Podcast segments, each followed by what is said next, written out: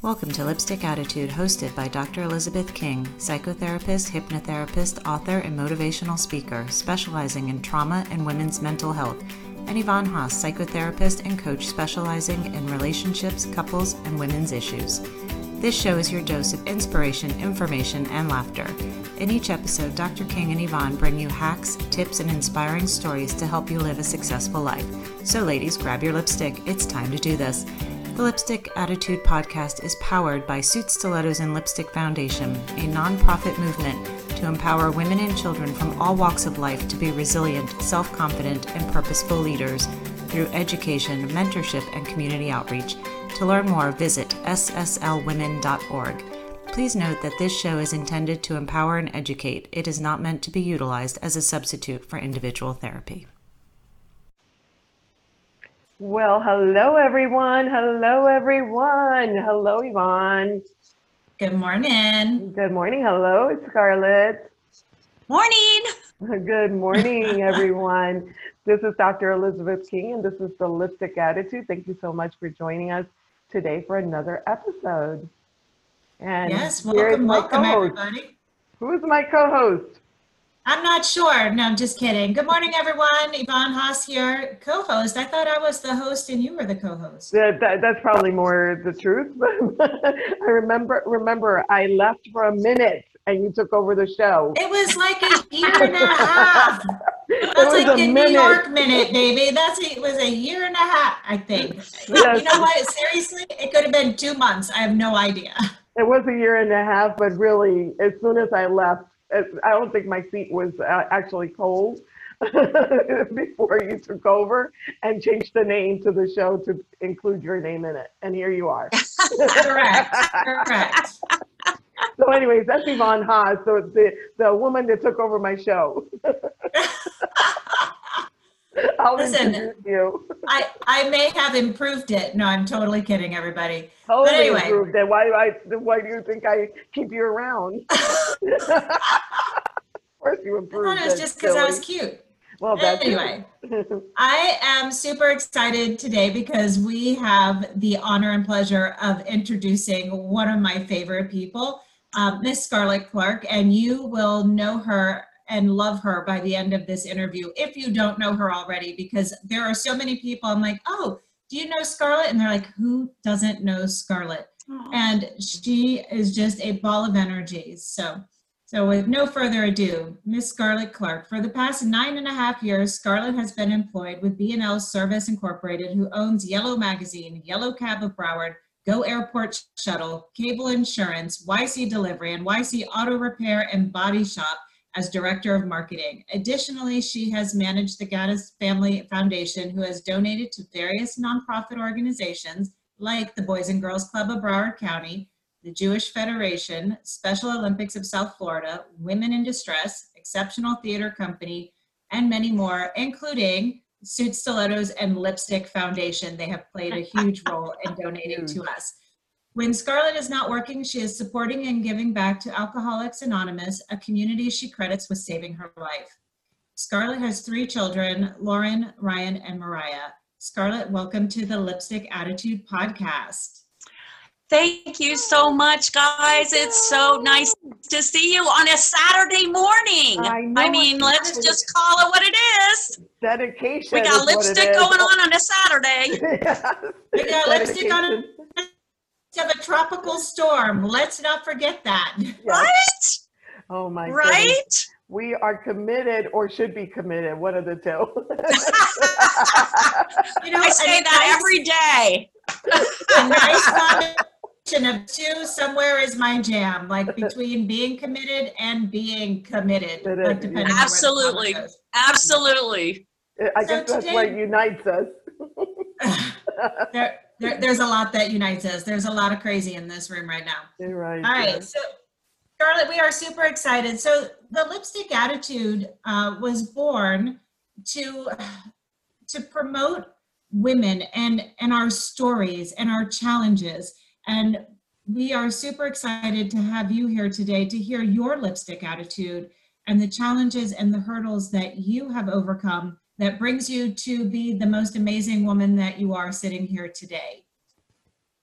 So What what is your lipstick attitude story, my love? What are the challenges? Because you know, I think people look at you and they're like, that girl's just got it together. She's got no challenges. There are no hurdles. But I have a feeling that you've had a few, considering that you know I already know you.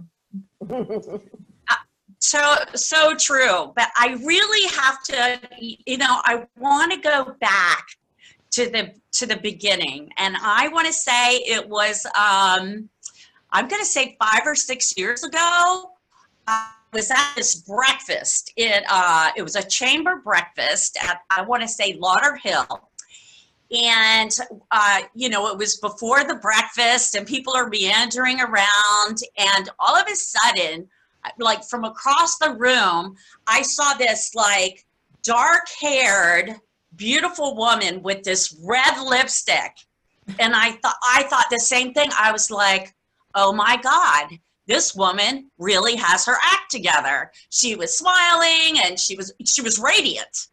And I thought, yep, I want I want to be in her world. And uh, so I walked over and introduced myself, and she said to me, My name is Dr. Elizabeth King. And there was this, I'm going to call it, there was this instant connection don't you think, Dr. Elizabeth?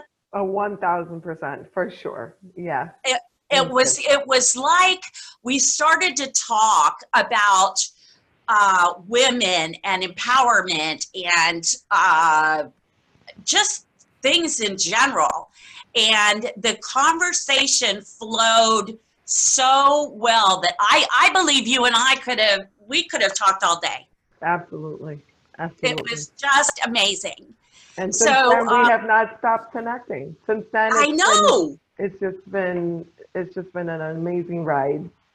And the thing that the thing that I you know I have to start back at the beginning because that is the beginning of my suit stiletto and lipstick story. And uh, and when I think about the next time, because of course you called me and we met for lunch, and um, again, it was so easy to just put it all out there. And, and I think that when I think about women's empowerment, it is about putting it all out there. And, and Suit Stiletto and Lipstick allowed me to do that.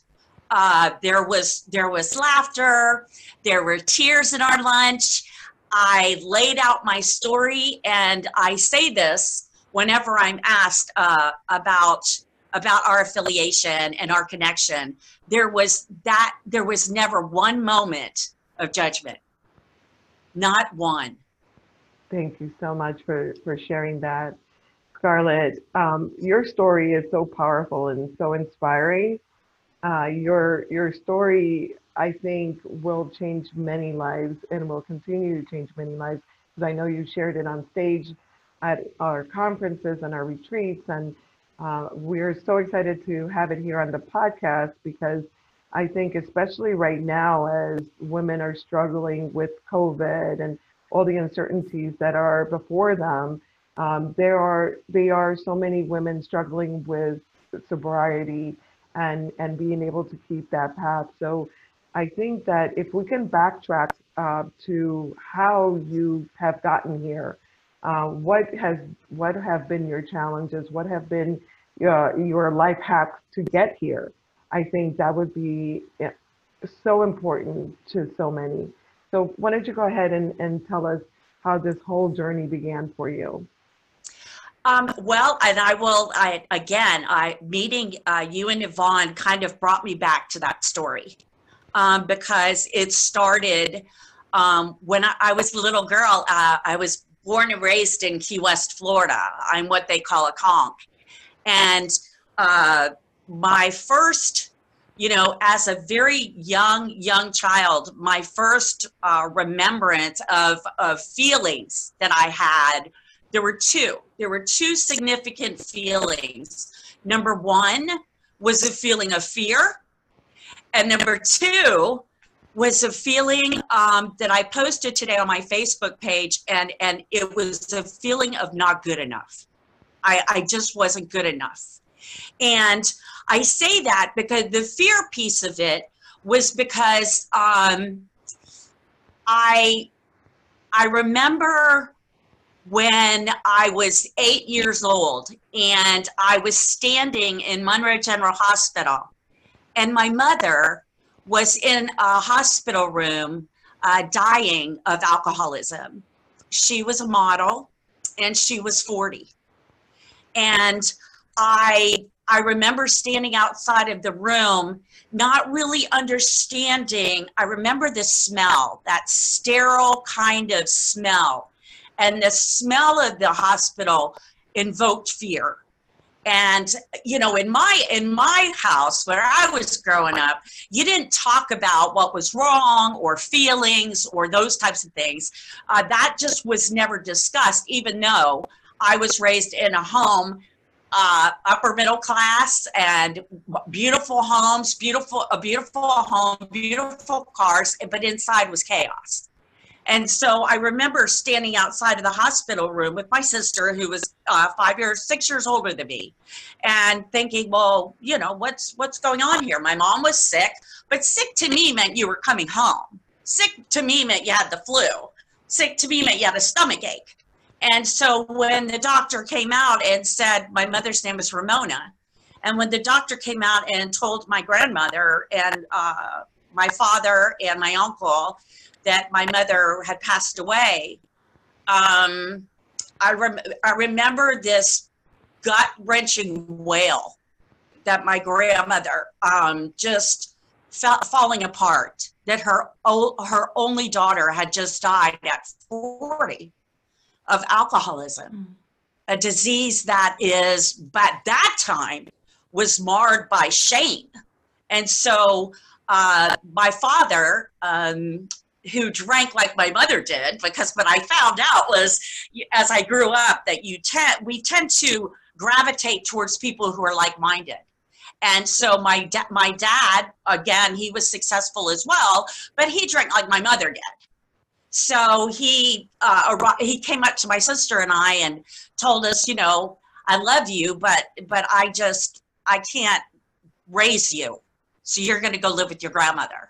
So I remember walking out of that hospital uh, at Monroe General Hospital at eight years old, fatherless and motherless, and I think that's really what started my journey.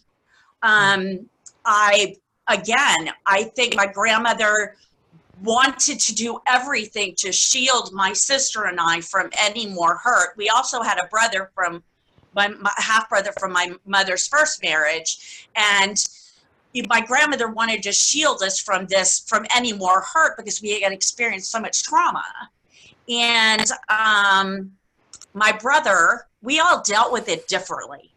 But my brother, when he was 24, and had just graduated for the University of Miami Law School, the pain of our childhood was just too much.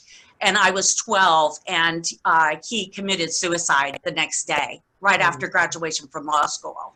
Wow. So, you know, growing up, all I knew was death and hurt. And, and my grandmother did her best. She really did her best. But she was so broken and so uh, filled with sadness that she was unable physically and emotionally to really, really give my sister and I what we needed. So we both took very separate roads. And my road uh, led to um, very, I'm very successful. When I say one of, one of the things that my family taught me uh, was this all or none, this black or white. Mm. And they very much had that had that uh, thought process when it came to work. So I had this work ethic that is outrageous. In in in some ways, I feel like my work was a place where I went to hide because I knew nothing about being connected emotionally. I, I, I nobody had taught me that. So I connected with what I knew, and that was work. So it was it was Atlanta, it was the 80s, everybody was having fun. I was a director of restaurants for a company in Atlanta and I went when I left home at 19, I went bananas. bananas. I just didn't. I I had been shielded. I I just didn't know what life was really about, and so I went bananas. And um, the 80s was full of drugs and alcohol and disco and fun and thinking I lived every day like it was my last. The problem was is that I didn't have any life coping skills. So of course, you know, I at 20, I I'm looking for my dad. And my dad, I found my dad in a man. And um, thought I was in love and oh, he was, you know, just beautiful and I've got to marry him. And so the problem was is I also didn't have any sense of what was uh, right and wrong. I just knew that I needed to be happy. And so the, the truth of the matter is he was married and I didn't, I didn't care. I, I, I just needed to be loved. And so um, I'll never forget the day when his wife uh, flew down to Atlanta. He had lived in uh, South Carolina, and she flew down and she confronted me. And she said, um, I hope somebody does this to you someday.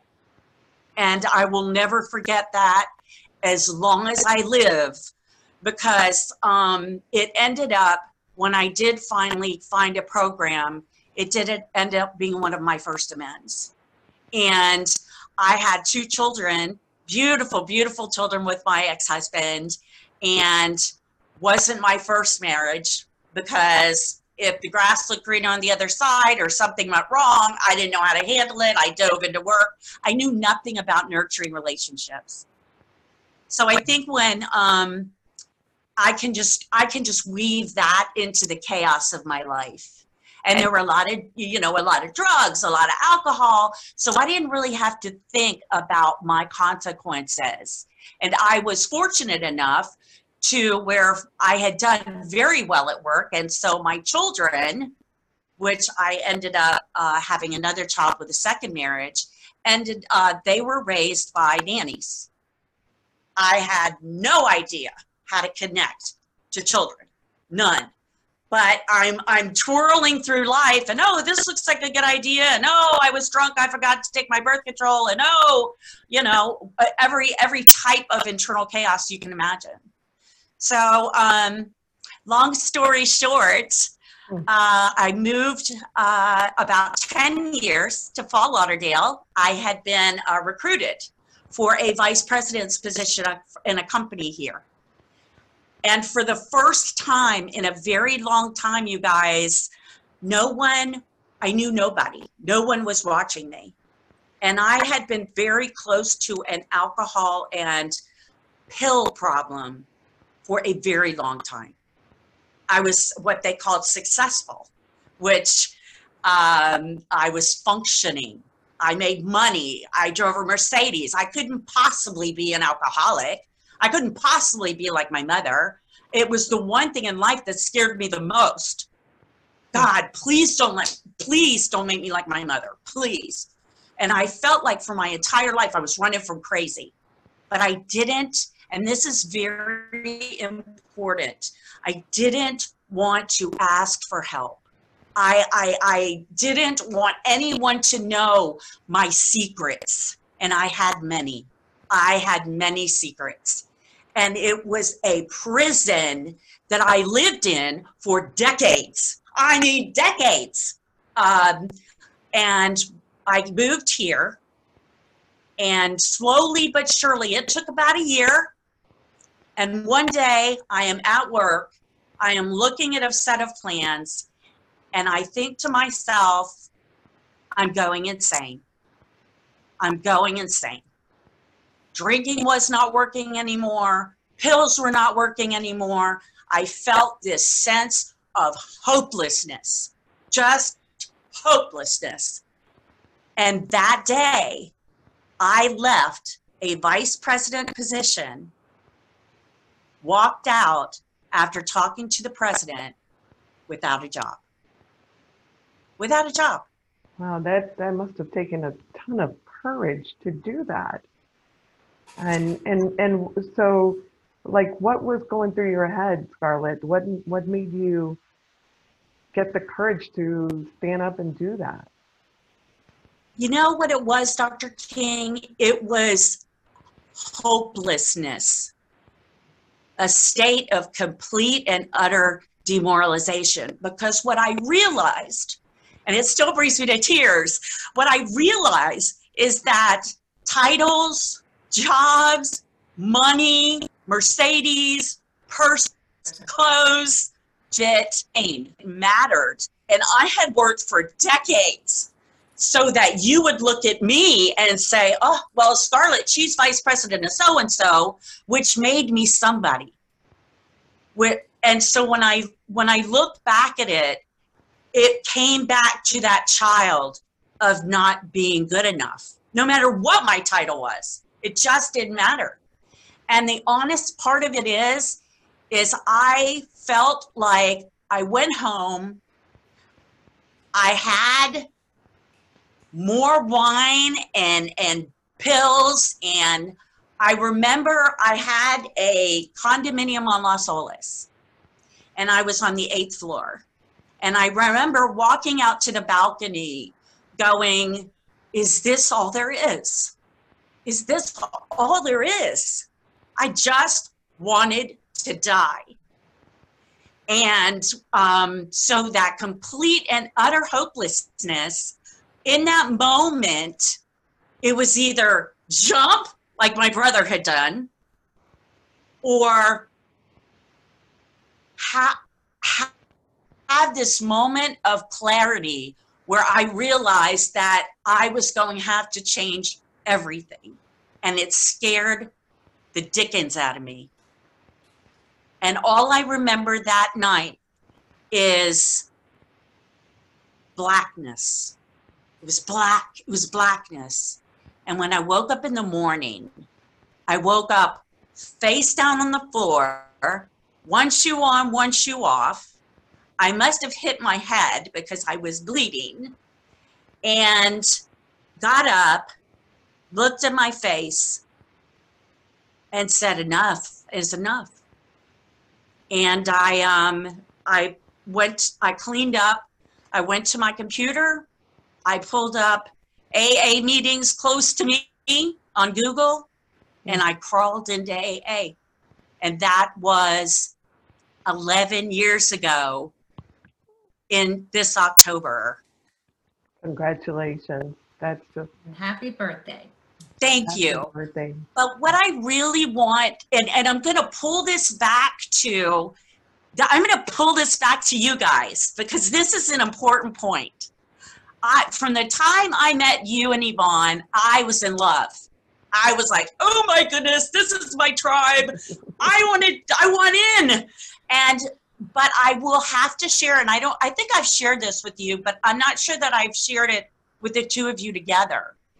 And even after the significant time that I had being clean and sober, I looked at you two and I was like, I'm not enough. These two beautiful women, they're successful and they're they do so much. And my first thought was, I'm not enough. And it had nothing to do with what you said to me or Yvonne said to me. It was what was inside. And so I thank God I had had a foundation and with my sponsor, oh, don't cry because I will. I know. I um I, I did had not the expect this. foundation. I did not expect this, by the way. Uh, You know, this No, is me like either. doing, doing live, live po- podcast recording. You can't prepare for some of this. You know me. Well, Yeah, So I had a, a I have an AA sponsor who is 88 years old, and she taught me that I could ask for help, and I did, and I was honest with with her. Guys, you guys um, oh, welcomed me with open arms, and and, and the women and the women were never, never judgmental. We would sit in meetings with my good friend, and I have to mention her because she made such a difference in my life, Heidi Dennis.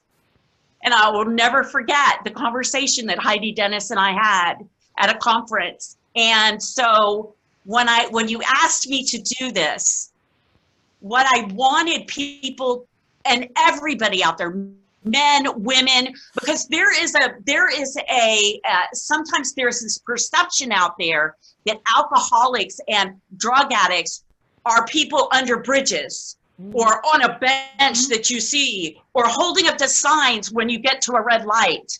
And I am here to say that's part of it. But I am part of it. And so meeting you guys and being able to sit in, in a circle while we discuss how to be of service. I think what you guys taught me is that service begins with us. It begins with us. And I, um, so being in suit, stiletto, and lipstick was just one other huge piece that eventually helped me realize that just as I am, just as you guys are today, sitting here on a rainy Saturday morning, that we're all enough. We're all enough. Wow. I don't know if I I don't even know really how to follow that up. Yeah, I don't, I don't either. You have rendered us both speechless, which is very difficult to do. Yeah, it is. Now we have to compose ourselves, Scarlette. Uh, wow. You know, Scarlette, I just feel like you are you you started this story talking about how your your life started from this place of fear and loss and and people would never know that about you meeting you. Because whenever I talk about you and you know I've connected you with a few people on Facebook because they're in recovery as well and I say to them no you don't understand. I read this woman's post every morning and she inspires me to be better you know to just take something on. They're so beautifully written and they apply to everybody whether you mm-hmm. are in recovery or not your posts apply to everybody but there had to be such a mind shift for you to go from that place of fear and and almost like uh, not almost abandonment to i mean you you seem like one of the most positive and you're such a connector. Like so there had to be such a mind shift for you to to make that transition. You know, it's funny because um, when I got to AA, they said, um, Scarlette, uh, you don't have to change one thing. You have to change everything. And I, I've got to tell you guys, my first couple of years in sobriety, I cried. That's all I did. I cried. I, I couldn't, I couldn't believe my life had be, been, in my eyes, reduced to AA and I can't drink and my life is over and all of that. And so it was a mind shift. It, and, and, and let me tell you, it's even 11 years later, you guys, and we could probably have a whole nother podcast about this. Um, I am still, I'm single. I'm single because I have had to spend some significant time with what you just related to, Yvonne, and that's abandonment issues. It shows up at work. It shows up in my relationships. It shows up in my friendships. You know, if I don't get a text back, oh my God, you know, it, you know, I've had to spend significant time loving myself. That let me change that. Liking myself a lot. Um, and, and it's a continuing mind shift. It's, it's, I, yeah, I, t- this morning I wanted to, when I was reading my journal and, and looking at my daily reading, it was about gratitude. It was about gratitude. And, and I just want to, if I might, just read what the beginning was. And it was like, we learn the magical lesson that making the most of what we ha- what we have turns it into more. And that's um, Codependent No More by Melody Beattie. And I had to shift. The first shift I had to make was forgiving me. Was forgiving me because because sobriety um, has come with consequences. It has. It's come with consequences. It's come with things that I, I had this I had this idea that if I got sober and clean, wow, everything's going to change and everything's going to be a storybook ending, and that's not been the case. I my life is a hundred percent better, and I am very grateful. But it hasn't it hasn't all been roses. And this coronavirus, let's bring it back to the beginning. This coronavirus and being isolated reason that I can get to a point of gratitude is because of women like you and Yvonne and the and the connection that Suit Stiletto and Lipstick has shown me in my life. And when I think of you too, it just brings tears to my eyes because I am I look at your friendship and I have friendships like that also. And I know that there's no amount of money, fame, relation romantic relationships that will ever be as valuable to me as my friendships. And you too just make me cry because Well, i believe us you are what women need. I Oh mean you are women empowering women.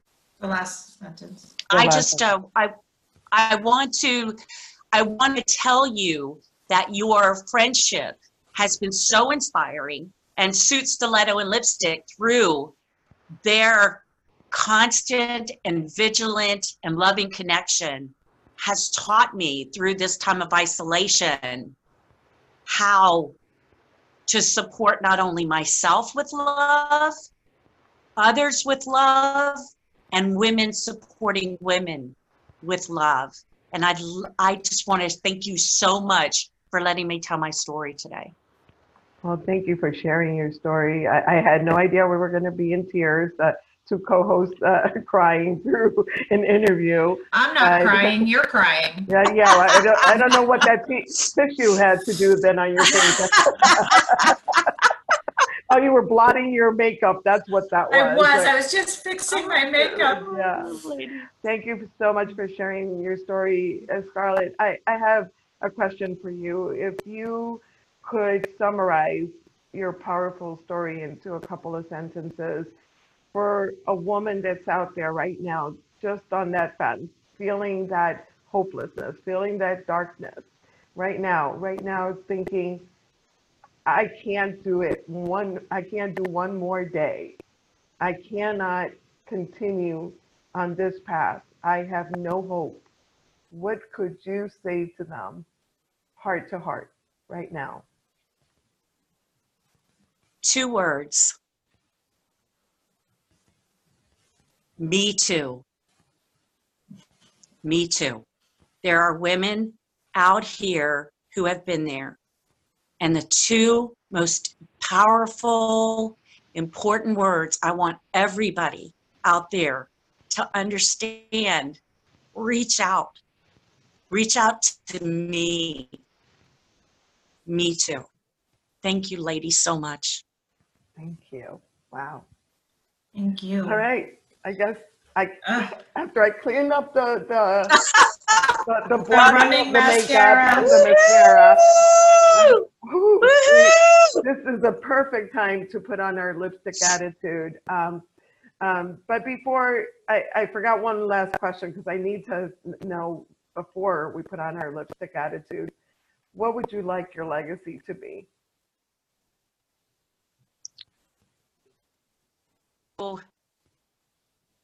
To be the voice of the voiceless, to be the key that un- unlocks the prison, and to be the love where no judgment lies in my life and in the life of others. Wow. I think you're doing it already, my love. I was just thinking that you're already, you're living your legacy, baby. You're, you're living it completely and utterly perfect. Let's do it. There we go. putting on your lipstick attitude is putting on your war paint. It's right. reminding us that you have the courage, you have the grit to go out there and face the world and be successful and be happy. I hope this program, I know this program has touched many lives. Thank you, Scarlette Clarke, for being you, for just sharing your message of just internal beauty and exterior beauty because you are enough, my dear. You are enough. Love you so much. So I, I think with that, we're going to end our program. I think we have a lot to talk about and think about, ladies and gentlemen. Thank you. Thank you, ladies. Yeah.